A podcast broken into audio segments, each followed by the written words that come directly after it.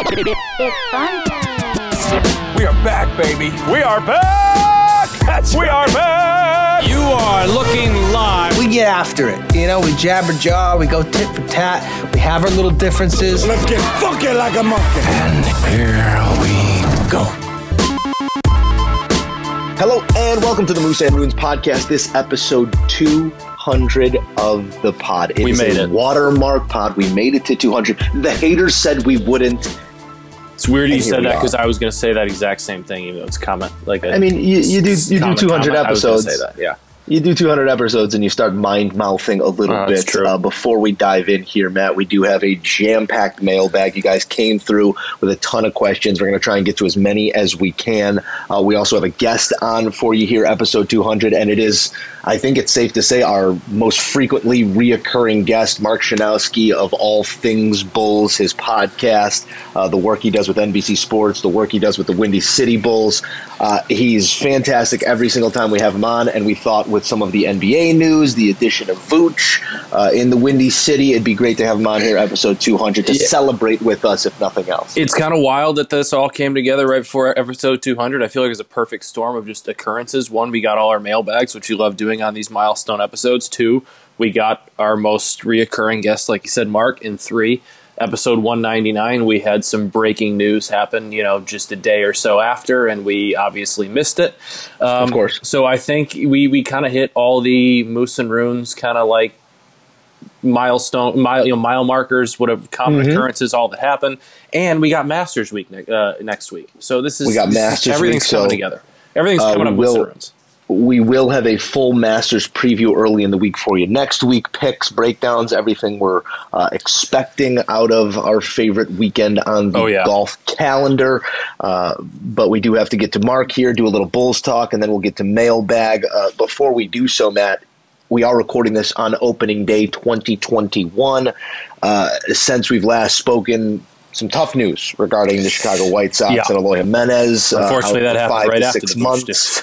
It, it- it did, and um, you know it stinks. It, it does magnify the depth that this team has, like the fact that the sky is not falling and that they should be all right. But we're talking about a guy who is, um, I mean, pencil him in to hit 335 home runs, if not north of that, and a possible MVP candidate, and, and we're going to be without him here. Uh, before we go positive and have a ton of fun, we got to touch on some opening day stuff here. Just your thoughts with the White Sox, your level of expectation.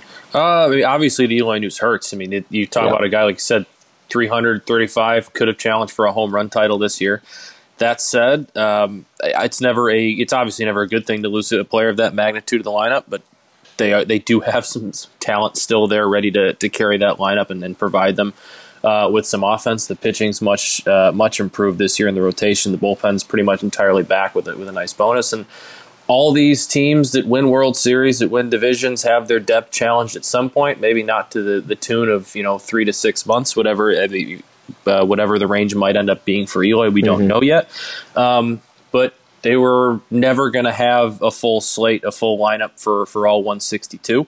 And if you can't overcome one injury, you're not really you're, you're most likely not going to win anything of true significance. So it, it's tough early test, but hopefully it's one they're kind of getting out of the way early, and then this this could possibly serve as a nice added bonus boost to the lineup come you know mid August, early September ish.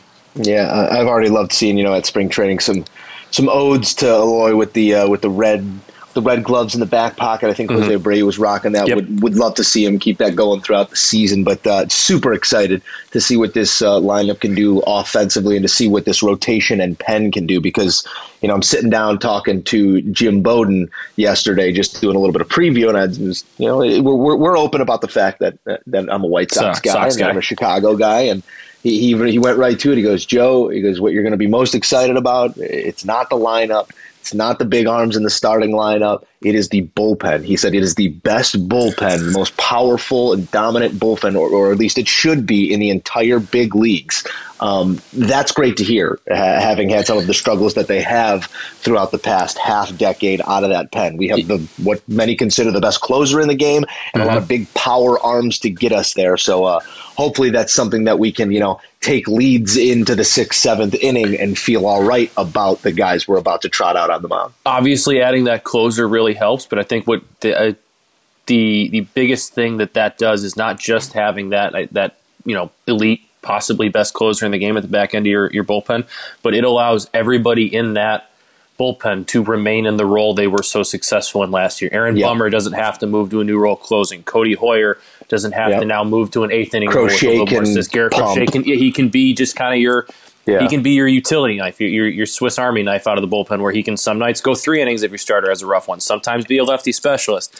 You- have your guys that are in in those set defined roles, and we had Oz, uh, Ozzy Guillen was on our pregame show talking, or our season preview show the other day, mentioning basically that like that confidence, that comfort in your bullpen is such a massive, uh, massive factor that, that not a lot of people always take in. The fact that all those guys can kind of just remain in those roles, not have to worry about adjusting, and just worry about pitching, is is huge for that bullpen. yeah, just play your role, go out there, hang crooked numbers, and uh, let the arms do the rest of the work. It's going to be an exciting season. Uh, we know with expectation does come heartbreak sometimes, but we're hoping that is not the case with the White Sox this year. A very in vogue pick uh, to win the AL, but to win it all uh, at last check, 10 to 1. So if you want to sprinkle a little uh, long-term future on that, I think uh, that's kind of a sweet spot in terms of the odds. On the other side of town, um, the Cubs' expectations have been lowered this season with a bunch of the um, off-season moves that they've made and ones that they've failed to make. They kind of spit in the face of Anthony Rizzo with a, a, deal that does not even come close to his market value. Uh, might see him in pinstripes a year from now. I know Cub fans are not uh, totally excited to hear that, but um, it's not looking like that's a marriage that's going to happen anytime soon, which is a cloud that now hangs over this ball club for the remainder of the season. But just on the whole, I mean, it's the first full go round for Marquee Network. Um, Cubs fans are getting used to a new era. Kind of finger on the pulse right now from some of the Cubs fans year round on a day to day basis, even in the office, in the newsroom. Matt, where are things at? Not great. Not Yeah. positive. Uh, the Rizzo thing rubbed a lot of Cubs fans the wrong way. Um, I still think a lot of Cubs fans are optimistic something gets done eventually. I kind of think that's also the case that eventually they'll get something done. But the fact that not only there was this low ball offer, but that Anthony Rizzo kind of felt the need to get that out there means that not only was he upset with the offer, but he doesn't think they're necessarily negotiating in all that good of faith.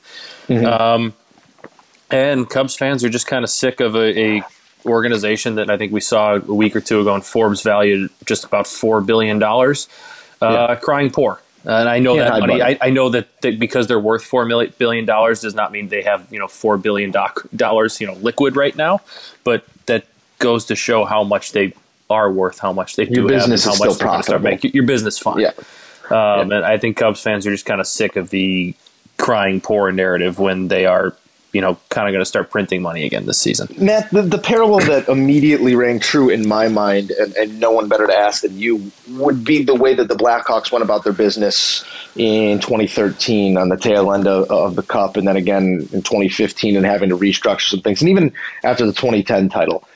The pieces around the core can change, but Kane and Toews remain steadfast. Those are your constants. You can do whatever you want to try and make things work and maybe even do a mini rebuild around those two guys. But Anthony Rizzo is the Kane and Toews of the North Side. Like, to let this guy go is a complete change in tone. It is a complete change in approach. It is the official start of not just a new season of Cubs baseball, but a new era in Cubs baseball. If this man is not the one leading your team out, because he is the leader of that clubhouse, he's the voice inside of that room. You completely just blow it up down to brass tacks, uh, down to the studs. If Anthony Rizzo, if 44 is not at first base and he's not on the lineup card day one of the of opening day next year, Yeah, it, it, I mean that's that's an accurate description. It'd be like if the Blackhawks didn't negotiate. I, I wouldn't say he's the Patrick Kane. I would say he's more of kind of the Jonathan Toews. Not that th- this is not a knock on any one of them. I would say Patrick Kane's kind of the MVP type. Anthony Rizzo is more of the obviously he's an incredibly good ball baseball player. He's going to The be a leader. Hall of Famer Yeah. one day. He's but it's more of like the leadership aspect to it. I mean that said, if you if you do want to play the devil's advocate, granted hockey has a salary cap. Um, I love Jonathan Toews. He's he's probably not worth the $10 million salary cap that they're paying him. But at mm-hmm. the same time, he is very valuable in that locker room. He's kind of the face of the franchise and all that kind of stuff. And you do have to balance it. Also, I, I just, I don't, Rizzo's health has been. I know he's had the back issues, but for the most part, he's been fine. I just I don't see how he's not getting a five year deal or at least a four year deal, paying him a whole lot more money than the Cubs are offering. It just it seems like it seems like the number said we're done I, with you. I get that, that's what the I get that said. if they I get that if they you know do try and can't reach on a few numbers and Rizzo doesn't want to budge on something they, they, whatever but it's not it, that's what kind of I, I, agree with what you're saying it, it sounds like they just kind of threw him an offer and they're they're kind of disrespecting him in negotiations, which I yeah. don't really think is the, the, the right way to go about it. Obviously, for a franchise legend. Well, we will uh, continue to monitor to see if they can get a deal done. But it is game one of 162 here on Thursday. Uh, looking forward to an exciting season, hopefully on both sides of town, because uh, we know summer's always better when the baseball is good. Should we uh, should we get to Mark Schanowski? I think let's jump to some Mark Schanowski again. Uh, no better way to celebrate episode 200 with than with our most recurring guest here on the Moose and Rune podcast. I'd say of the 200, he's probably been on almost like 10 of them. Yeah, I'd say he's been on like a 20th. We got like a, I was going to say, we've got like a 5%, uh, we got like a 5% Mark Schanowski rating here, and uh, he always makes us better. He always makes us smarter. Here he is, Mark Schanowski. Who can set the court on fire? We now welcome in our guy of all things Bulls, Mark Schanowski, joining us on episode 200 of the Moose and Runes podcast. Mark, it would not have been a celebratory episode without your presence here. We're going to break down some. we're going to break down some Bull stuff. Exciting things going on at the deadline, only to be followed by some. Uh, some anemic output on court, but um, as we do here on the Moose and Runes podcast, we do a wellness check first and foremost. How are you, Mark? Hey, I'm doing fine, and, and congrats on episode 200. I'm surprised you guys are still talking to each other. I mean, say, say, so am I. The sentiment is shared. Uh, but uh, as we said, some just some exciting things going on. Uh, the addition of Nikola Vucevic at the deadline, uh, the Bulls being buyers and Bulls fans being happy on a deadline day is something we have not grown accustomed to in the recent past. But truly don't I, remember that. I, I, I, it's been a minute, but uh, I, I really think that that was the broad sentiment here. Obviously, uh, the LaMelo Ball uh, deal never really came to fruition, but we're Lonzo. not crying over spilled milk, uh, or, or, excuse me, Lonzo, thank you. Lonzo. Um, uh, the the Lonzo Ball deal never came to fruition, but um, just your general takeaway here at the deadline: the activity by AK and the Bulls front office tells you what about the current status of this franchise?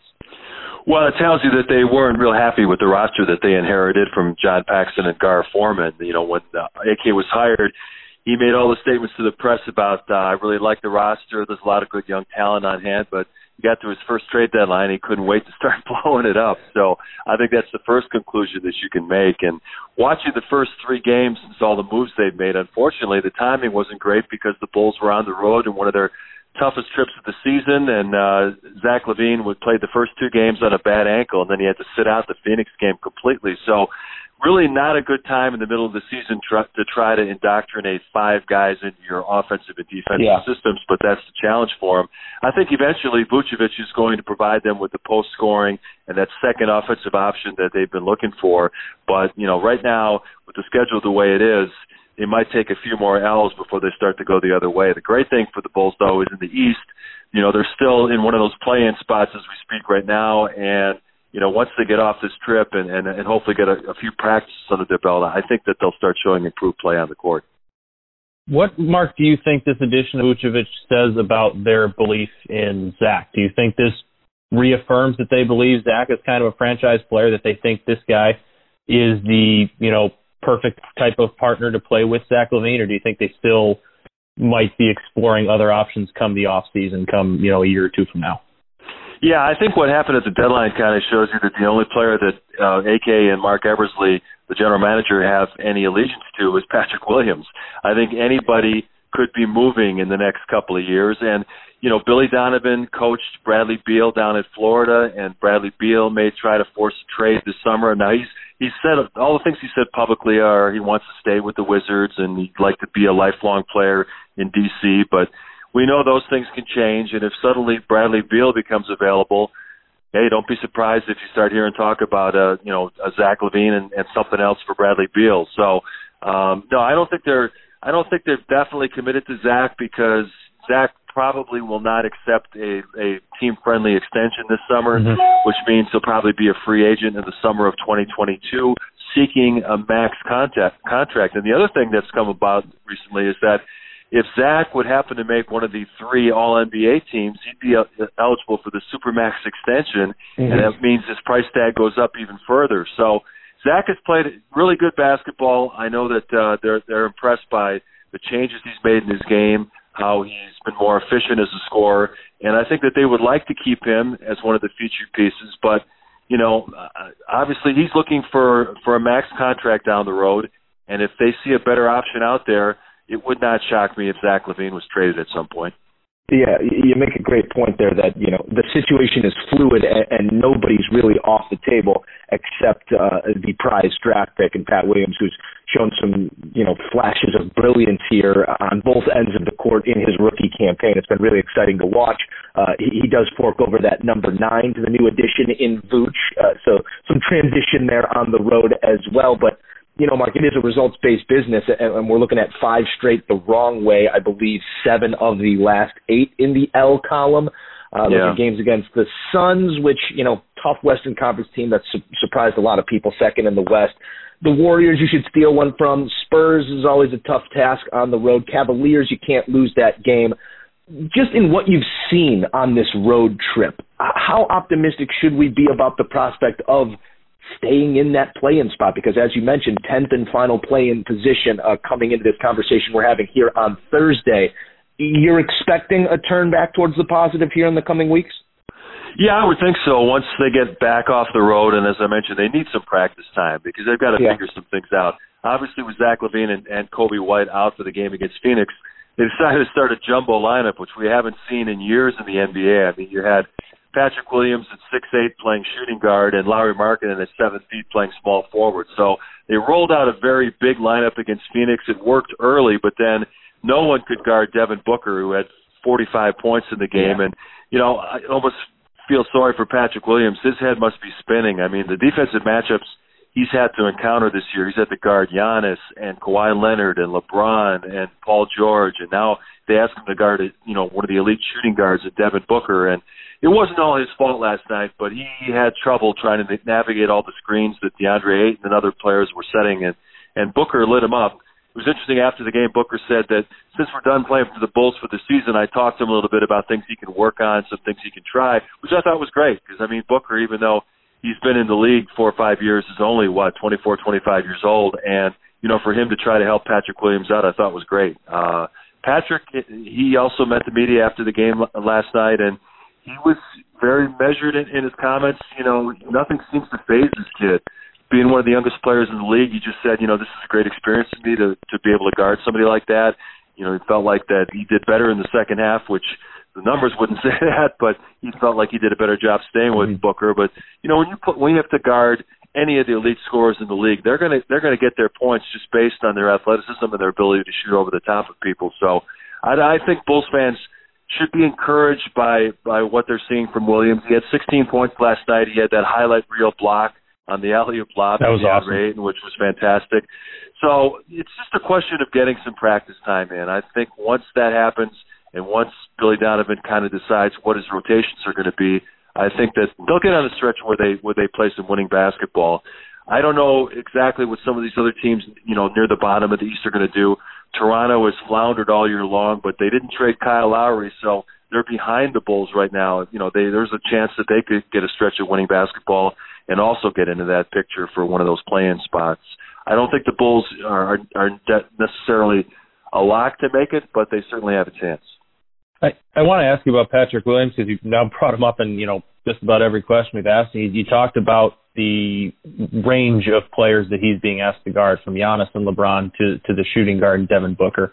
Is that good for his development as you know a 19 year old? Do you think he can handle that? Is it, it can it, it be a little bit of an overload, or do you think it can be detrimental, or is it just we think you're good, we're throwing you into the fire, you're going to learn on the fly how to guard these types of players and all types of players? Well, I think given what we've seen from his temperament, I think it's a good thing that he's getting a chance to learn from some of the best players in the league as to how do you get open, how do you use screens, you know, how do you uh, how ways are you featured in the offense so that you can become a premier offensive player? Because I think in a year or two, you're going to see the Bulls running plays that feature Patrick Williams, take advantage of his strength in some post-up situations when he gets matched up against smaller defenders, and I think he is going to try to become a Kawhi Leonard type player who can use his strength to get wherever he wants in the mid range. Right now, he's not one of their top options on the offensive end, but I think the day is coming, and maybe not too far down the road, where the Bulls will be running stuff for Patrick Williams and getting a chance to see what the elite players are doing to get themselves open. I think is really going to serve him well in the long run. And I think one of the things that when we talk about these elite players and the rosters that they play on, it's the rising tide paradox where you get around these guys and your game elevates. I don't know if that's been the case for the young talent on the Bulls roster. No disrespect to Zach LaVine as a leader or uh, Otto Porter and what he brings to a locker room, but with these additions now, with Vooch and even a guy like Daniel Theis who brings a lot of attitude and a lot of variability in his game, what can that do for players on this roster like a Lauri Markkanen who maybe has fallen short of our exceeding expectation? Do you expect – these additions and sort of when things start melding the right way through a couple of those practices and increased experience on court with each other, do you expect these presences to have that sort of impact on those around and the rest of this roster? I think one of the main reasons that Arturas Karnisovas made the changes that he did was to bring more toughness into this roster. The Bulls yeah team was kind of overloaded with young guys who were kind of feeling their way around and weren't the most physical players that you'd find in the NBA. And I think just by playing against these guys in practice and seeing what they do during games, it it has to rub off on Lauri. I don't think there's any way that that it couldn't. Uh, Vucevic is, is 30 years old, a two-time All-Star. Now he's not known as being a, a, a banger um, mm-hmm. He's not a shot blocker or, or a big presence defensively, but he can score at all three levels. He can knock down the three, he can hit the mid range, and he's pretty good with his back to the basket. And those are the things the Bulls are looking for from Lauri Markkanen. And I'm sure before and after games, he can take Lauri aside and, and give him some pointers on how he can best utilize his skill set. Obviously, Markkanen at, at seven one is, is quicker than Vucevic. He can he can score off the dribble, but I think that he can learn from both Vucevic and Daniel Theis, who plays, you know, stronger than his six eight uh, listed height. You he's strong in the paint. He's strong defensively, and I think maybe he can help Lauri with that aspect of his game. I think bringing in these these veterans should help in his development. But the key thing with Lauri, as we've talked about many times, this is his fourth year in the league, and he's missed so much time because of injuries. He needs to stay on the court, and he needs to be more consistent. And hopefully, the mindset of uh, and the work ethic of guys like Vucevic and Theis will help him in his development. No, you, bring up Lauri there, and it, he had that one really good game coming back after that injury, and kind of since then he's been floundering a little bit. Last night he had the great first quarter, and then was kind of invisible for the last three. Um, I know we checked in with you right before the trade deadline, but it's been a couple weeks now since then. Like, is there a sense of where they might be trending with going with him come this off season? Because obviously he's the restricted free agent. Um, do, do you think these moves were to try and kind of, like you said, toughen him up, develop him into a guy they want to, you know, invest in long term, or do you think it's trending one way or another? What direction they want to go with Lauri this offseason? Well, the game against Phoenix kind of summed up what we've seen from Lauri Markkanen for four years now. He looked like a ball of fire in the first quarter. He had 10 points. He had a couple of dunks. He had one drive where he drove hard to the rim, tried to dunk it with the left hand, and got fouled and went to the free throw line. Those are all the things – three previous coaches or two previous coaches and Billy Donovan have asked of, of Lauri Markkanen be stronger going to the basket. Don't settle for just uh, taking outside jump shots. You're seven one. You can handle the ball. Put you know put the defender in peril by driving to the basket and trying to force force him to foul you and get you to the free throw line. He you know I think all options are going to be on the table for AK this summer. If he can work out a trade to get the point guard he wants, a sign and trade kind of deal with Lauri Markkanen that's a possibility. If Lauri's uh, salary demands come down a little bit from what he was asking for before the season, then he could be signed to a long-term deal. I, I, I think at this point it's really impossible to say which way they're going to go with Markkanen. They're going to look at these next 25 games or so to see how he finishes the season, and then I think it's really going to come down to dollars and cents. If he's not willing to play ball with the Bulls in terms of coming in with a with a salary request that they feel is fair, then there's a chance he could be moved along this summer. And there's always ripple effects to those deals and whether they get done or not. But it really is apparent that leading up to the deadline and even beyond in the days following and some of the talk about what could happen this off season, that this front office does still have eyes for Lonzo Ball. That external, uh, I, I would call it um, the external facade that they're putting up, or, or at least what the media is receiving from the team and, and some of the reporting that's been done really makes it seem like this is a marriage that could very well happen. I think Lonzo has said that it's either New York or, or it's Chicago and what he wants to do this offseason. He's not really thrilled about, he likes the team in New Orleans, not really thrilled about living in New Orleans. How do you like that fit, one? And two, how convinced are you that this is an actual thing and not sort of a, a media firestorm that's led us to believe that this player might be here when in reality they're not as close uh, as we would be led to believe? Yeah, and I, I would caution that some some of the things that you see in, in different websites or social media, you have to take that with a grain of salt. Those comments mm-hmm. about New York and Chicago came from a player agent. It wasn't Lonzo himself directly saying that. So you, you have to kind of weigh is what's the agent's motivation in saying that. Obviously, if you're getting a commission uh, based on on the income that Lonzo's getting, you'd rather be in New York or Chicago, where he's going to have more endorsement opportunities, and any national deal he strikes probably will get a little bit of bonus on top of what it normally would command. So from an agent's perspective, yeah, get in a big market and, and, and bring in all the money that you can outside of the court. I don't know exactly where Lonzo Ball's head at. You know, he doesn't say very much. It seems like all the balls have been kind of uh I don't know what the right word is. You know, they've been so affected by their father's, uh, you know, bravado and, and boisterousness that they've they've kind of gone into a shell. Can't get a um, word in. Why try? You know? Yeah, I mean, I, LaVar Ball has said so much over the years that I think the the ball children kind of just uh, want to get away from it all, just want to play basketball and be left alone. I don't know exactly what Lonzo wants. But I do know from watching the Pelicans this year a lot is it doesn't seem like Stan Van Gundy is is a huge fan of Lonzo, and I don't know if they're prepared to meet his salary demands this summer. They've been playing uh, their rookie Kira Lewis Jr. from Alabama a lot more lately, and I think that's the guy that they're really intrigued by. So I don't know that they're willing to commit twenty million dollars a year to, to Lonzo Ball. So he could very well be on the move. I think the Bulls, both AK and Billy Donovan, would like to get a more traditional point guard in place to help their offense run more smoothly. But you know whether or not they can make it match, you know you you could do a, a double sign and trade uh, with uh, Lowry and Lonzo, but it seems like the Pelicans want more than that. Uh, it's it's going to be interesting. There's going to be a lot of players that are going to be talked about this summer. You know, uh, Dennis Schroeder recently turned down an extension offer from the Lakers. I think uh, he's an underrated point guard out in L.A. Jrue Holiday can opt out of the final deal, uh, year of his deal in Milwaukee. Kyle mm-hmm. Lowry is going to hit the free agent market. There's going to be a lot of point guards in play, and we don't know exactly how they would stack up on AK's whiteboard. I'm sure he's got them all ranked there somewhere. Um, it seems like they are legitimately interested in Lonzo Ball. All the coverage that we've seen of the Bulls has suggested that they were talking about potential deals for Ball all the way up until the trade deadline. So I think that'll be revisited this summer, but it's not the only option for trying to improve themselves at point guard. Yeah, I think just for reference sake, um, Matt, sorry to jump in. No, go ahead. I think the Schroeder offer in LA was eighty-four million dollars that he uh, said thanks, yeah. but no thanks to to to kind of give us an idea of where that market might be, Matt. Yeah, that is a lot of money. But I do want to bring up you mentioned the point guard and, and how that's kind of what they're missing. I thought you watched the Bulls play the Suns last night, and that looks like I mean last year the Suns were obviously the, the bubble darlings, and they they kind of went off, went eight zero, whatever it was, still missed the playoffs. They weren't all that good last year, but kind of looked like last year a little bit what the Bulls do it a little bit this year in comparison to where kind of they're at, the young talent they have.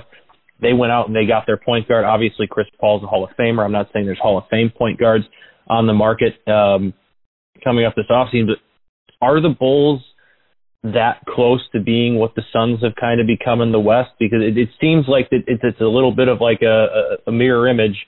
The Bulls might be one year kind of behind schedule, but how close are the Bulls to becoming kind of what the Suns have transformed themselves into? Are they just kind of that one Kyle Lowry or you know great point guard away from from transforming into that type of team, that type of growth?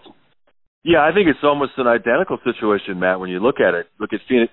Phoenix has been in a rebuild really for the last ten years, yeah. but over the uh, more recent years, they've had high lottery picks in DeAndre Ayton, Devin Booker, Mikal Bridges, and they floundered most of last season until they went 8 0 in the bubble. And then, of mm-hmm. course, this year, they're one of the best teams in the NBA. And what's the change? They brought in the Hall of Fame point guard in Chris Paul. I mean, the game against the Bulls was a perfect example. I don't think Chris Paul scored his first basket until late in the second quarter, but yet he had like seven or eight assists and he was orchestrating the offense and they were scoring at a higher rate, shooting like 60% from the field. Mm-hmm. And that's what an uh, elite veteran point guard can do. And I think that's exactly what Arturas wants to do in terms of bringing this step, this team forward and into the next level. You, you know, you make the comparisons. Now the Bulls have a, a really good inside player in Vucevic who is better than than uh, Phoenix's young center DeAndre mm-hmm. Ayton, at least at this point. You look at an elite perimeter scorer, Zach LaVine matches up pretty favorably with Devin Booker.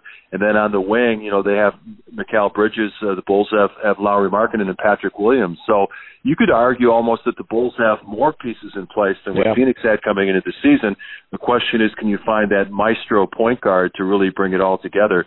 I wonder if they would be interested in trying to make a, a move for Kyle Lowry. I mean, he's 35 years old but he helped the Raptors win a championship a couple of years ago, and and he is one of the the toughest uh, point guards in the league for a guy that's uh, listed at six one or so, but is probably uh, even shorter than that. I think his salary demands will probably take him out of the Bulls range, but you know that that just shows you what's happening in Phoenix, how important a veteran leader can be, and that's exactly what Chris Paul has provided, and that's exactly what the Bulls will be looking for this offseason. Yeah, unfortunately, Chris Pauls do not grow on trees, but no. we have seen what he means to that team, to that franchise, the way he's been able to, you know, elevate everybody and catapult them to the second overall seed right now in the tougher conference of the two. It's been a pleasure to watch, and hopefully the Bulls can find some sort of success, some sort of presence uh, in that realm. Uh, Mark Schanowski, there's no better way to celebrate episode 200 than wrestling over the big questions with our guy. We cannot thank you enough for coming on with us and making the time, uh, time after time here on the Moose and Runes podcast. It is always a pleasure to have you. Well, it's always fun to be on the show. You guys do a great job, and hopefully there's uh, a thousand more coming up in your future if you guys can handle that much. No, I don't know if Joe can handle me for that many more. we appreciate that. Uh, much like the much like the Bulls uh, roster situation, the Moose and Rune situation remains fluid. He is Mark Schanowski. uh, you can get him on Twitter uh, at Mark Schanowski. He is the stadium insider for the Chicago Bulls. You can also catch his podcast with Stacey King. Mark, tell the people where they can find that. Yeah, it's called Give Me the Hot Sauce, and Stacey's a marvelous storyteller. I mean, most of the time, the whole show we're, we spend laughing at, at Stacey's stories and his jokes. So we, we encourage people to check out Give Me the Hot Sauce. It's on all the major podcast carriers, and, and you can also watch the entire show on YouTube. So you can, uh, it's it's almost like a like a sitcom at times. So people should uh, should check should check out the watch if they get the opportunity. Can't miss stuff on Give Me the Hot Sauce. Again, he's Mark Schanowski, one of the good guys here on the Moose and Runes podcast, episode 200. Thanks, Mark. Thanks for having me on, guys. Appreciate it. Give me the hot sauce! Give me the hot sauce, Bob! Again, a big thanks to Mark Schanowski for jumping on Moose and Runes episode 200. No better way to celebrate than with our guy, uh, one of the best in the business, continues to uh, shed light and inform here on the pod. Uh, there's really no one better, man.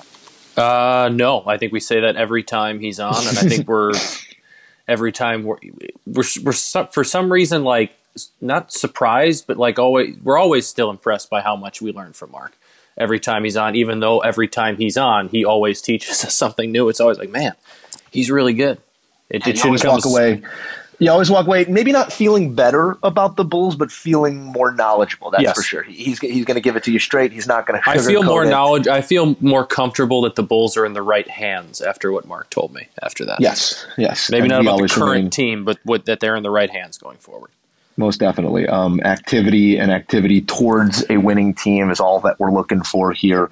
Uh, but again, it is episode 200. It is the mailbag extravaganza. We have a few here to dive into, Matt. So we're just going to go back and forth. We're, we're looking drafting. at the list of mailbags. We're, we're, we're going to essentially draft it. And I'm going to keep it topical here right off the bat friend of the podcast, longtime listener of the 200 episodes. Mm-hmm. I think he's listened to 201. Parker Carroll sends the question season win totals, White Sox over under 90 and a half, Cubs over under 78 and a half. I think it's only right that on opening day we take a stab at this, Matt. So uh, I'm gonna I'm gonna I'm gonna let you take first run at this. I know what I should we go. Should we go? I'm Should we go interested to see both of our picks first, or should we go Sox, Sox, Cubs, Cubs? How do you want to do? Let's go Sox Sox first. All right, I'm going to take the over for the White Sox at 90 and a half because I'm I would never take the under in this. I'm, I'm a White Sox fan. I'm excited. Yeah. This is the best. They're this is likely the best team they're going to have had since probably 2006 when they won you know the 90 plus games. Still missed the playoffs, but we're we're a very good baseball team.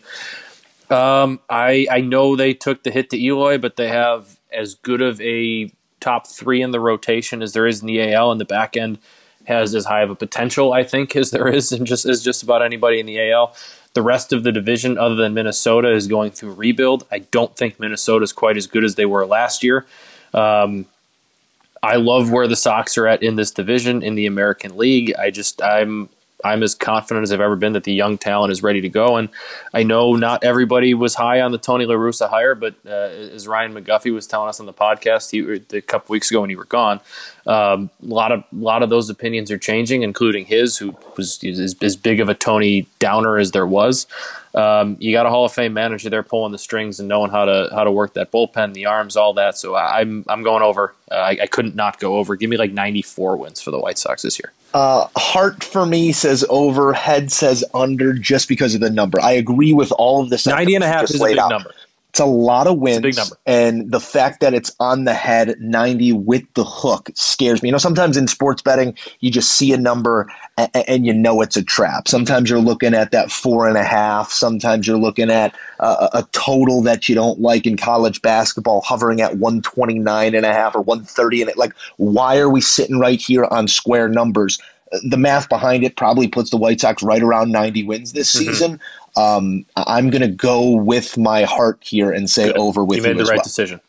Uh, Um, in terms of the Cubs, 78 and a half, a low number, a manageable number. And I'm going to lead us off here and say I think that the um, media maelstrom uh, around this, like just the the struggle and the uh, assumed the assumed struggle that it's going to be for the Chicago Cubs this year, has people a little too low on it. So I'm going to fade sentiment here and say that the Cubs maybe get to 80 wins uh, over the 78 and a half. No, we're, we're lockstep there. I would have thought their win total would have been around 81 and a half, 80 and a half ish. I, I think anything in the 70s for them is too low. I, I don't think they're a great baseball team this year. I, I think they're probably, I mean, they're they're definitely behind. Can they the be a Cardinals in that 500 division. baseball team? That's kind of going to be the battle for them. The the thing with them is a lot of that division too is is not necessarily going all out, going all in to win, other than the Cardinals. So they're going to have some winnable games. The Pirates are bad. The Reds have kind of went the other way this year. The Brewers are going to be probably around that same type of team the Cubs are. So I, I think a 500 year for them is not too much to ask. I think they go over. I think they still have a whole lot of talent in that lineup.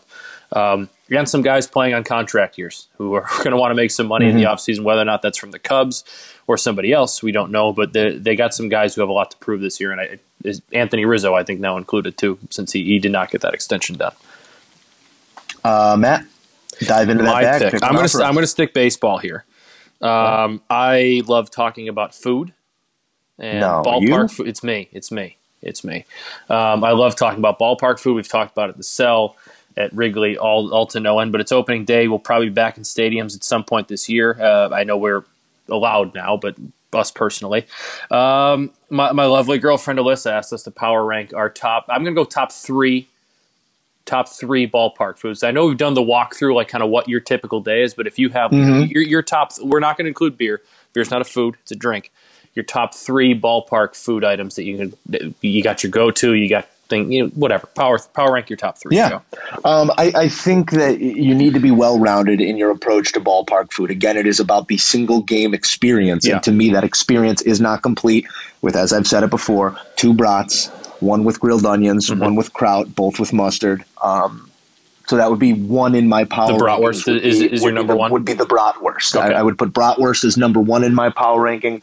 Uh, from there, there isn't a ton of ballpark food I go to. Maybe you're feeling frisky one day, you're, you're trying to abide by the diet, you go with a little grilled chicken sandwich. That's never very good. No. Uh, a burger's always pretty run of the mill at a ballpark. So I'd say from the brat, I'd immediately go to what my next bite would usually be at the ballpark and say number two is churro. I would Okay. put churro as number two on my ballpark ratings food. And then I'd say probably out of every 10 ball games that I've gone to in my life, nine of them, there's a bag of peanuts getting busted open in the sixth inning. So I'd go brat, churro, bag of nuts. I, I, I'm uh, shockingly, I'm very similar to you. I'm going. I'm going. My number one. I, I don't get me wrong. I love a good bratwurst, but when I go, I'm usually a hot dog. I, I usually go one dog, one Polish. Um, I, I'm a hot dog guy at the ball game. can't knock it. I, I You throw, can't knock it. throw some grilled onions on there. I throw a little mustard on there. I, I think hot dog has to be my number one. Um, two for me is going to be peanuts because just about whenever I get that hot dog, uh, the, the two hot dogs the hot dog and the Polish, there's usually a, a beer stand right next to it with a, a, a you know a, the display of peanuts. I'm usually getting the beer and the peanuts at the same time. I sit down, I have the hot dogs, and then I, I kind of just kind of the peanuts are just kind of there to snack for the first five innings here and there, whatever. Um, I'm tough between churro and Dippin' Dots because churro is like such a it's such a unique thing to Sox games, but you don't really get it anywhere else.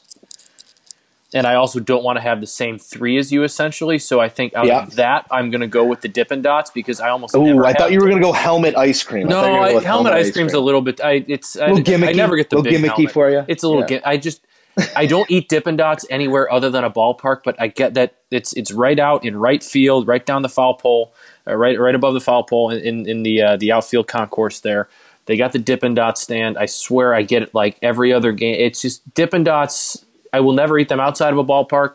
But man, those things are good in a ballpark. So I'm going to go Dippin' You, Dots. you know what? You always know what you're getting. There's No, no, there's yeah, no, uh, and I- I'm- there's no, I'm- variance in Dippin' Dots. I'm not know? opposed to you know going with a nacho maybe one time here. That- I was gonna say, that was my lines. honorable Like, mention was nacho. solid, but then you know, if you're wearing You the white the- jersey, you got to worry about the cheese. Also it's a true. whole thing. You get it's, Um, it- you know the, I the, the cup of uh, not just the cup of cheese, but the cup of jalapeno cannot be overlooked in that scenario. The, the nice, they're always very mild at the ballpark. I like the spiciest. I like jalapeno. when they have like the spicier like jalapeno cheese. If that makes some of the nacho cheese you get is the plain. You kind of just depends on where you are. Some of it's just kind of plain nacho cheese. Some of it has like a jalapeno kick to it that I like. I am very much one of the beauties of uh, moving around the country is getting to see a bunch of ballparks, Yep. and I'm very much looking forward to getting to both Citi Field and Yankee Stadium. And I'm told Yankee Stadium is kind of just like gross opulence, like you don't even feel like you're at a ball game. But what they do do well is ballpark food. Apparently, it's like a five star hotel, but there's just happened to be a baseball game going on.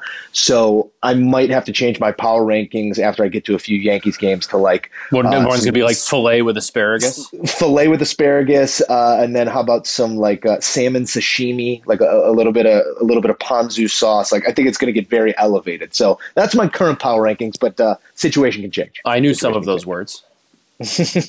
Uh, dip, dipping back into the bag here, going to friend of the pod, longtime listener Tim Rooney. Uh, he offered up a couple awesome golf questions, uh, but one that I found very interesting was shot that you would love to have in the bag. That's So- a great one. so a just like the the signature shot of a player, whether it's the Tiger Stinger Mm-hmm. or the the Bubba Driver hook or the Bubba Driver fade or the DJ power fade off the tee, shot you would love to have in the bag for your golf game, adopted from a professional. I'm in between DJ off the tee and you know Phil's 60 degree wedge game around it. But no, no, no. You have to pick the shot. So is it Oh. Phil's flop, Phil's Oh, flop, Dustin's okay. cut? Like you have to pick one shot. Actually, you know what I'm going to go with? Give me Tiger Stinger. You brought that The one stinger up. off the tee, Give me the Stinger off the tee because I I'm fine with the iron off the tee, but I would love to be at the point where I can control that shot and be you know know I'm in the fairway or just in the first cut just Yeah, about just- any time. Uh, where Cruise control and the, the get on to the driver next for me is has been inconsistent over the years, but has gotten better over the last couple, and I'm kind of at the point with that where I would love to have the shot in the bag that I know I can 110% put in the fairway. Yeah. So give me that Tiger Stinger. I think that is the most one of the most unique shots in golf, and if you can master that, you can kind of get over any struggle you might have off the tee with the driver. I think it's kind of versatile. Also, if you're playing a windy day, um, you know you got a what long par want, yeah. five. That's that's a nice shot to have and kind of run up. So I'm going to go with the Tiger Uh. Love that decision. For me, I think it would be attributed to two guys that I immediately think of when I think of this shot, either Rory or Zach Johnson. But again, in the same idea of like what I'm struggling with in my game right now Mm-hmm. is that 70 to 50 yard wedge game. So if I could learn that Zach Johnson low two hop spinner, Mhm. like that's that's you could score from anywhere with that shot. Like put yourself in the fairway and just hit that knock down wedge to inside 10 feet every single time. Just that two hop and stop spinner would be something I'd love to have on command in my bag. So I think this is this question question actually feeds into one I'm going to pick next. It's it's actually right Right. above the in the email I sent you. Uh, other brother listener of the pod, Mike Rooney asked, "What's what's the biggest flaw in your game keeping you from becoming a single digit handicap?" You and I are kind of both guys that are right hovering just above that that 10 Mhm. mark. Um, I would say both of our peaks. I mean when we're at our best, we can be single digit guys, but also when we're at our worst, not so much.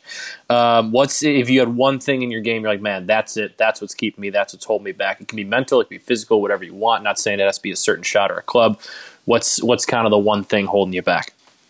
Uh, the USGA will tell you that I range anywhere from like an eight and a half to like an eleven and a half. So Mhm. this is a perfect question for the current sta- status of my game heading into this season. And I think that I think that for me, the big number often happens when the T ball goes awry. Like if I could, if I could uh, tighten up the spray chart off the tee, I'd be in great shape because 305 is great, but if it's 305 30 yards right, Doesn't matter. You're not you're, you're not scoring from there. And Yeah. yeah, uh, it's not to say my irons and wedges and putting and game around the green is not infallible, but I feel like you welcome in the double bogey off the tee more than anywhere else. That's where Mhm. I'd like to tighten things up. I just I want to go. It's it's hard to say. I want to say kind of consistency with my mental game, but I feel like that's a little bit of like a cop out. But at the same time, like I, I know how to hit all of these shots. It's just sometimes I get a little bit lazy. I get a little bit you know lackadaisical and don't kind of think all the way through and kind of have that same mental thought. So if I can get that same consistency, kind of just no matter what club is in my hand, it's really just for me a head thing. I, I, I know how to take the swing. It's just a matter of kind of doing it. But I guess if I have to pick one kind of physical aspect to it as well, I'm going to say consistency with those short irons um, because I have, like you, I have my times where I can you know hit the ball far off the tee, but a lot of times too I can be a little bit wayward one way or another. I think being off, being wayward off the tee like that, like I have over the years, has kind of taught me how to scramble and still give my chance to well i'm not Mhm. you know i'm not birdieing holes when i go off the tee like that it, it's giving me a chance to scramble to make to you know not hit that big number not hit that six which i think is golfers of our ilk that's the one thing you're you're really trying to avoid and if i can be deadly accurate with those uh, you and i aren't hitting many irons that are above a seven for the most part unless, you know, on, on those par fours if i Mhm. could be deadly accurate you know with that eight nine wedge and, and know that I'm going to be on and give my chance a putt, just give myself Yeah. a chance to putt. I think that's what I would like to correct most. Not that uh, obviously my, my shots off the tee need to be better, but if I could be, you know, deadly accurate with those lower irons, I think I'd have a real good chance of being in a much better chance to score. Obviously, It is a stark reminder that they are all worth one. So Yeah. uh, I'd like to tighten it up wherever tightening can be made in my golf game. I want to jump back into the food realm here. Ooh. Interestingly enough, we do have a nacho question uh, from Sean O'Connor. We did uh, just uh, make mention of nachos at the ballpark. And, you know, nachos at the ballpark, you want to keep it pretty simple. Yeah. May- Maybe as crazy as we get is the jalapeno cup. Mm-hmm. You don't want a, a nachos del grande uh, at the ballpark. But in terms of just like a sitting around a plate of nachos, the question reads You're at a bar. ideal Yeah. nacho topping. And for me, everything. Like there's there's nothing like I want sour cream, I want pico on the side, I want ground beef, I want nacho cheese, I want guacamole, I want um, even when you get the little black olive on there sometimes like make it make it nasty. I, I, want I want a I want as grande as grande gets when it comes to a plate of nachos. I'm a little bit more plain on that, and uh, not not shocking. I have uh, much. You have much more refined palate of a than six-year-old, but that's not true. I'm I'm getting a lot better. We are talking I about like nachos, so. I like Um, Brussels. I, I, I, I'm I'm glad you said the ground beef. I would say more of like a pulled pork, but some sort of Oh, wow. meat on there. I like a, I like a pulled meat on the nacho. I, I do. Not that I'm I have no problem with ground beef, but give, give me like one a pulled pork. Give me like a pulled chicken on there. Maybe a little bit of barbecue sauce if you're doing that, or have that Pulled kind of- chicken sleeper for me. have that kind of have have the meat like marinated in the the sauce so you're not you know dumping barbecue sauce on there obviously you got to have the cheese do you prefer the melted cheese or the cheese sauce that's a good question think the cheese sauce because uh, the cheese sauce. I think in terms of like time to eat TTE being Yeah. our being our variable here, you get a little bit more time with the cheese sauce. The melted cheese, those first few chips are great, and then you're dealing with just like trying to keep cheese. See, here's the counter to that. Trying not to get all of the cheese with one uh, chip. Here's the counter to that. If you have the cheese sauce and you don't eat it very Uh-huh. quickly, that kind of compromises the integrity of the chip. It starts to soften up a little bit, gets a little Also true. floppy. You lose that crunch, And- and which I, I think, think is that- huge in the nacho. And I think that a, a melted cheese rather than a cheese sauce is more palatable cold. Like I, I'll eat a Yeah, cold I would nacho, agree. but the cheese sauce at room temperature, I could ruin a day. I could ruin a day. I, quick on you. I, I, I mean, don't get me wrong. I would still eat it, but I, I'm with you. Once the nachos have been sitting out a while, I think you, you have the colder melted cheese on top of a crispy chip that tastes a little bit better than the cold cheese sauce on top of a soggy tortilla chip. That is a one nacho talk right That there. was a Thanks great to our question. Guy, Thank you, Thanks to our guy OC for uh, for spurring that sort of uh, that sort of existential uh, journey that we just went on there through the nacho realm. All right. Well, this wouldn't be a Moose and Runes podcast without a fashion question. You're, you're No, our resident not. fashion ex- expert. Um, my brother Mike asked which fashion trend you wish would come back. I would just For like to some say reason- you you- answer, you go I've heard 'cause I wanna no, say. so I, I have no idea what I wish would come back. I just kind of buy clothes and wear them. I have been told by my girlfriend that skinny jeans are on the way out. Yeah, but for me, uh, Is I don't. Is that a thing? I don't Well, follow. No, that, that's of that's, true for girl. Yeah, girls I've are wearing skinny jeans more, are out. Or girls come, are not wearing a out lot yet, but of like on the way. out. what's what's called the boyfriend jean. Um, hugs you at the hips, a little looser through the leg. Very stylish look. Yeah. Even a little bit of like a. I, I, I know I'm not calling it the right thing. I'm not classifying it properly, but the bell bottom is coming back. That's what I yeah. That's what I said. sickening. It's sickening, and you shouldn't be worn. You should be seen wearing bell bottoms. I don't care what the trends are. For guys, I think you just got to find like the the um the the way that jean trends change isn't as drastic as for females because you can only go so skinny and you can only go so painter's boot cut. Like you Yeah. know, you can only get so square with your jeans. I think you just find something that hugs you through the thigh, nice tapers to the shoe, uh, isn't painted on you like a spandex, and that's timeless for for a male jean. But in terms of That's talk. fashion trend that I wish would come back, and I know this is going to. I, I have two, and I think Oh, one oh, of two? them. Wow. So that's one, for each of us. Yes, one of them continually tries to come back and it gets made fun of, but it used to be an actual thing. And the turtleneck is always very intriguing to me. Not necessarily just a turtleneck with a suit, but used to see a lot more turtlenecks in a non-creepy way. People would wear Yeah. turtlenecks, and I think that um, I I think that it allows you to do some different things with suits. That's uh, exciting for for a person that wears a suit every day, and it gets a little monotonous with uh, with just the button down or the button down tie or the button down pocket square combo. It, it gets a little bit repeatable. If we could work turtlenecks in an acceptable fashion, I think that that would be very exciting. And another one. I think the public Zuba. So, so for our layman here, Oh. Zubaz, Zubas, Wow. what, however you want to call it. I still have an original pair of Chicago Bears from the '90s. The waistband is completely like I can't stand up in them or they fall off of me because the waistband is there's no elastic left in it anymore.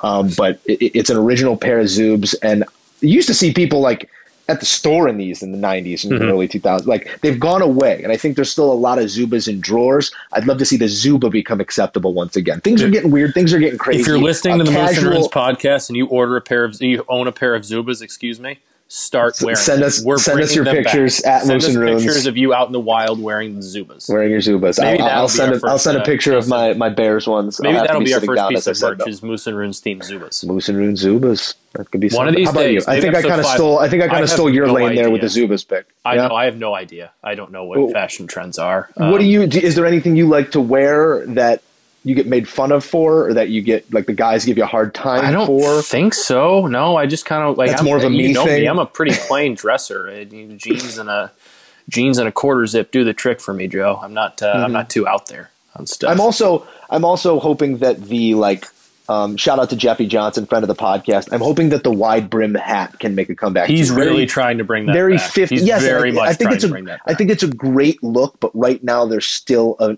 like too much of an air of novelty around it. it's like oh look at this guy trying too hard with a hat I think on. now No, that you that's like, brought that up, I used to would- be that used to be the look in the 50s and 60s you wore your best hat to the ball game you wore your best hat Yeah, you're also to wearing dinner and took it off like Yeah, but okay, I, I wear suits very often. Yeah, not to can- ball games.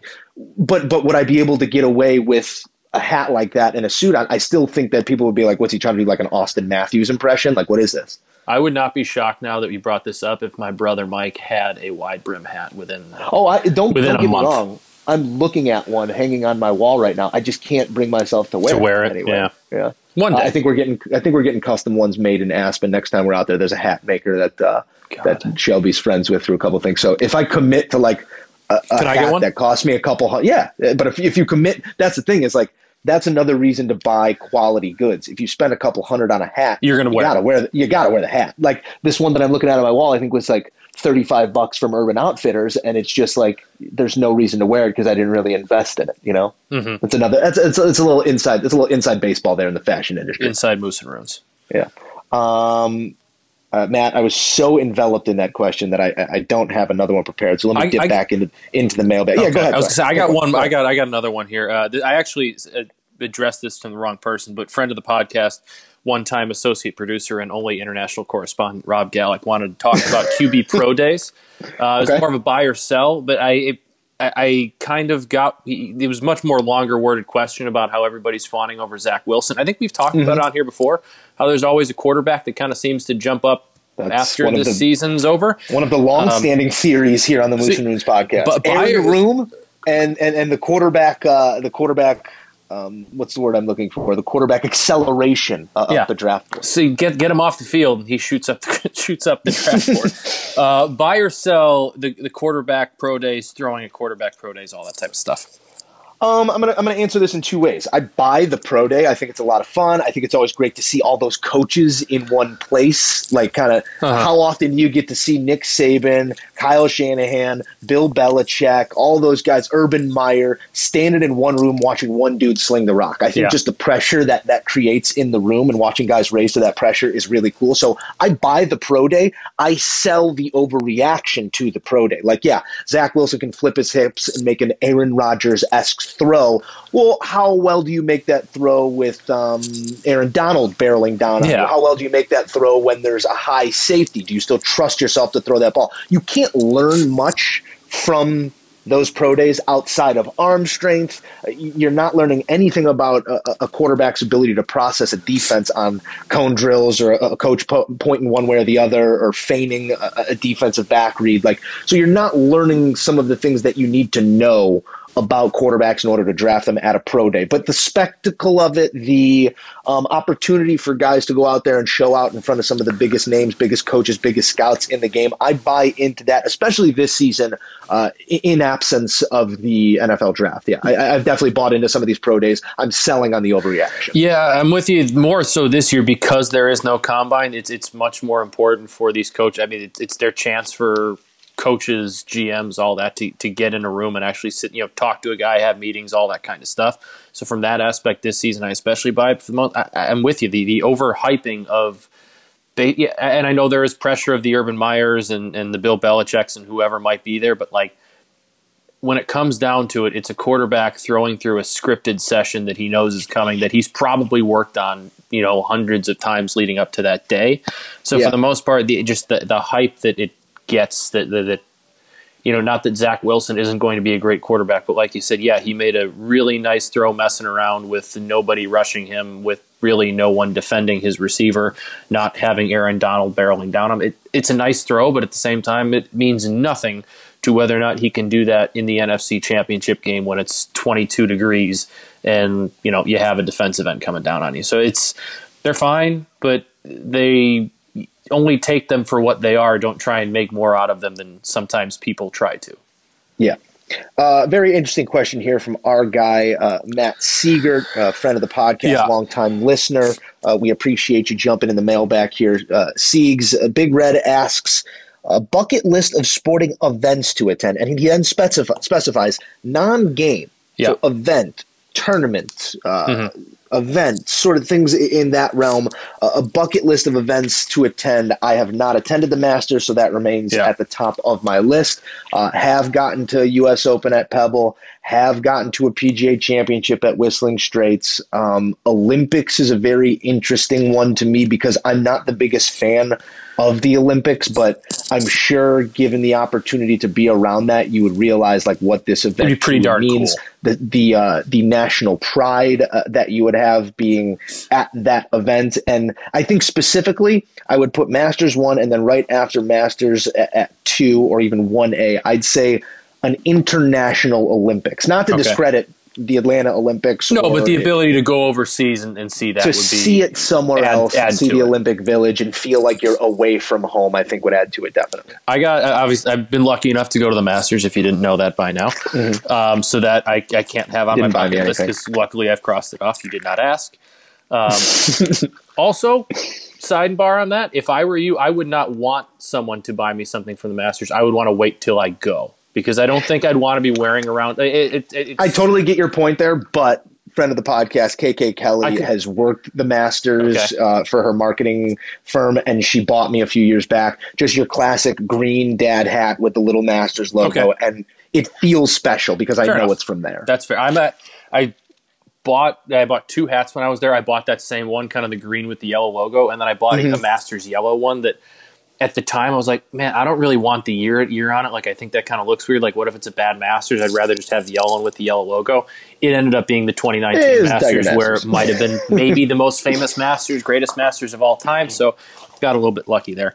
Um, yeah, it's but no- definitely in the top three. I'd put it for sure. number one on my bucket list is Ryder Cup on home turf. Uh, That's an awesome that, call. That for me is I would it just obviously the Masters is awesome. The Ryder Cup just has a truly different feel to it. It's much more of like kind of a, a game type atmosphere, like a big game atmosphere. It has that kind Mm-hmm. of Olympic type feel to it, but it's a lot more rowdy, obviously, because you're on home you know home turf and. And hopefully, I might be lucky enough to do that when it comes to Whistling Straits. That I think that's got to be number one for me. Um, right after that, I, I, the Olympics would be cool. Um, I, I'm not sure I have it in you know my, my top two or three. I, I'd like to go to one, but I don't think I'm necessarily going out of my way to go to Olympics. Another thing I'd love to do it would be a once we're all back and allowed in stadiums and all that stuff again. A UFC big card fight night. I know that's. uh, Yeah. I, I think that Yeah. that doesn't qualify as a game. That's an event. There's a, a bunch of fights. That for me to be in the crowd for you know whether it was Ngannou, Miocic, or whatever, and Conor McGregor fight if he's still around. That that would be just like a vibe and a buzz I've never really felt before that you see on TV that you can kind of feel through the TV, but it just seems like there's not much like a big fight feel when you're kind of in the arena for that. So that's Yeah, for cover number two.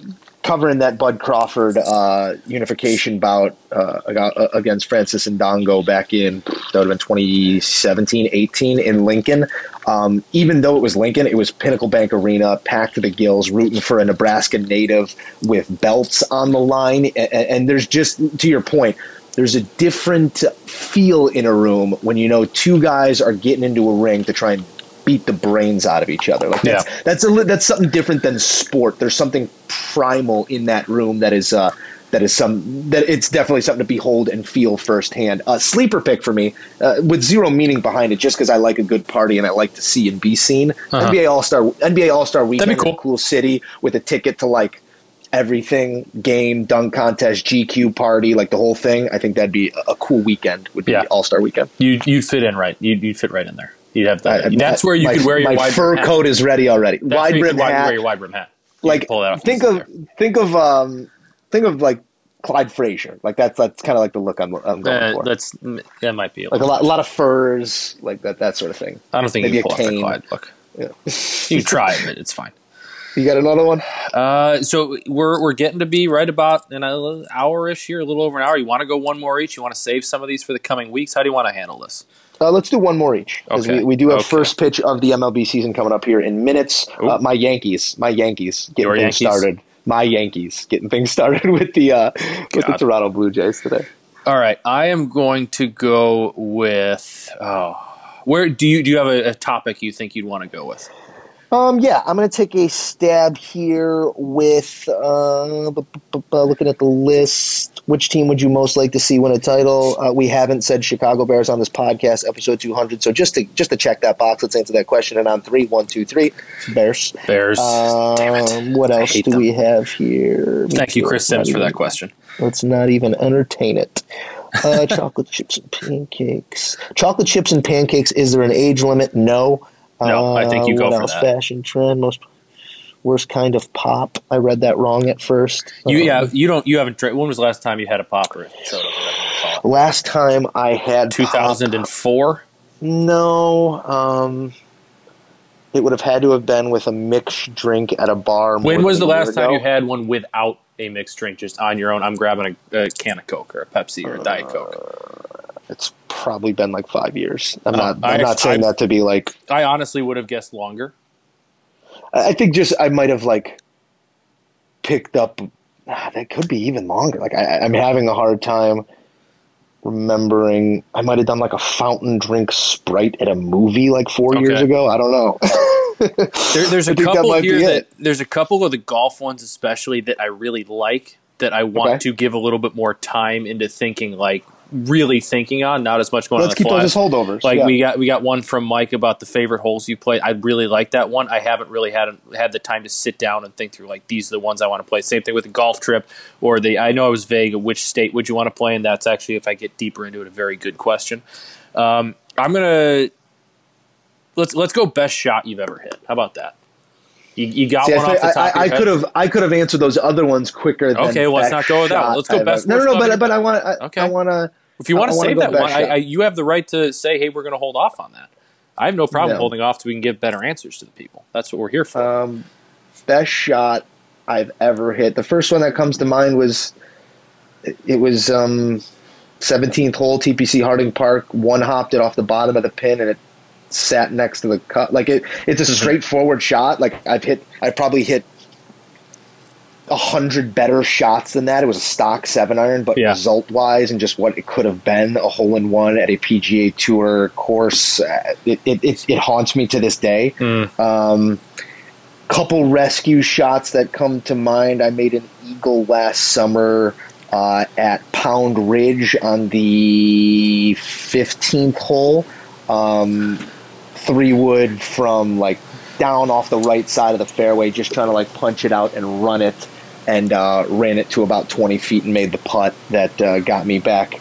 Uh, into the chase for 79. That a, a little bit of uh, recency bias Mhm. there, but those those are, that's one that comes to mind. I got a, a couple that jump out. One was it. I want to say it was Dubs uh, either last summer or the summer before. I had about sixty yards in from kind of the right rough with an uphill lie, and I took out my sixty degree and kind of took like a three quarter ish shot with it because I knew it was going to pop it kind of straight up and carry a little bit. And I, I think it was the fourth hole, fourth or fifth, and I one hop and in. And I was playing with Mike and Brian, and they were like, "Hey, Matt, you made the shot." I was like, "All right, cool, guys. Where is it? Like, where am I? How far is my putt?" They're like, "No, like uh, you no, actually the made the putt. shot." It's I was like, hole. "Guys, stop." He's like, "No, it's in." I was like, "Oh, cool. That was nice." Um, think it was last summer. I was playing Lost Dunes. Uh, great course. I was I hit a perfect drive on a long par five fi- fifteenth, and gave me a six six seven iron in. Um, and I, the pin was kind of in this low little like crevice in the front left that kind of had stuff feeding to it. I hit a really nice, I think it was a six iron in, and had a tap in eagle. That was a really nice shot for me. Um, and then I, I can't think of the particular shot, but uh, on the the golf trip out in um, Palm Springs a few years ago, unfortunately, you were not on the PGA West leg of it. But not. we, the the hole I played on 18 was fantastic. It sets up the same way kind of Sawgrass does with the island green on 17, the water on the on the left on the par 4 18th. I hit a really nice drive kind of down the right side, hit a really nice eight iron to about five feet, made the birdie putt.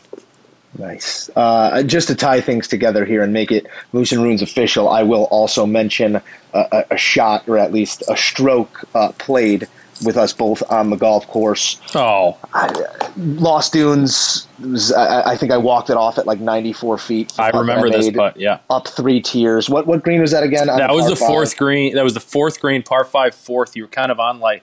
I was pin on the kinda- low right tier. I'm more pin was describing it for the people that play the course. It was the Yeah. the pin that's all the way up on on the top left tier. That's really it's almost it's very hard to actually give yourself a level putt when the pin's up there. You were kind of on the high right side, and Yeah. you uh, yeah sank a, a Made it. 94 footer. I think it was either birdie or eagle. Don't remember which one. I think it was birdie. I think there were some some fairway follies there that Yeah. uh, before we we Doesn't got matter. up You came you came away gaining a stroke. We did, uh, and that was that was definitely an exciting one. I We thought you were going to say something the- sentimental like my favorite shot was the one I got you know when we got to play as a podcast together. That would have been nice. Ooh, about- you know what? about let's do Speaking of which, I take that back. Best shot I ever hit, first round in Palm Springs. I want to say it was the 12th or 13th tee box.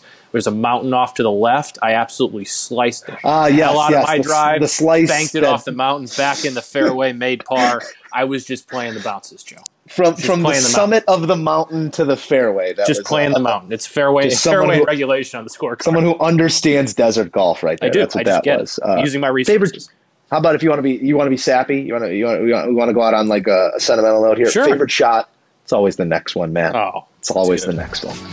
Uh, and I think that's going to do it for this episode 200 of the Moose and Runes podcast. We cannot thank you guys enough for rocking with us for 200 episodes. Uh, here's to 200 more. Uh, a hat tip and a golf clap to my partner in crime here, Matt Rooney, for uh, making this happen for, for 200 episodes. You do the lion's share of the work here. You make life easy on me, and uh, I appreciate you for that. And uh, hope we get to do many more of these things. So what's life life's all about for me, Joe? Just making life easier for Joe. That's all I want. I'm, if I'm accomplishing that goal, I'm, I'm succeeding. I don't think it can be said any better No, or you, you do a fan, you that. also do give yourself some credit. You do a fantastic job of driving the podcast hosting, even though you. I, I'm surprised you remember this one was 200. I thought you were going to be like 190. It's hard to forget. At the beginning. I'll So it was- forget. I'll forget the number from everyone between now and 300. Well, yeah, we'll start next week. and Like, what is this? 205. 207, I think, this week. Yeah, yeah. But uh, for episode 200 and, And the listeners, have I am Joe them. Musso. Thank the listeners. yes, saying thank you guys Wouldn't have a podcast for tuning in. get people to tune in. We want to grow this thing. We want it to continue to gain momentum, and, and we can only do that through the uh, through the grassroots fan base that we have created here. So we appreciate you guys that tune in, whether this is the first time you are listening to the Moose and Runes podcast, or the 200th time, or in the case of Parker Carroll, the 201st time you are listening to the Moose and Runes podcast. We appreciate you guys as always. For Matt Rooney, I am Joe Musso. Matt, say goodbye to the people. See you for 201. May God give you for every storm a rainbow, for every tear a smile, for every care a promise, and a blessing in each trial. I swear I've seen a lot of stuff in my life, but that was awesome.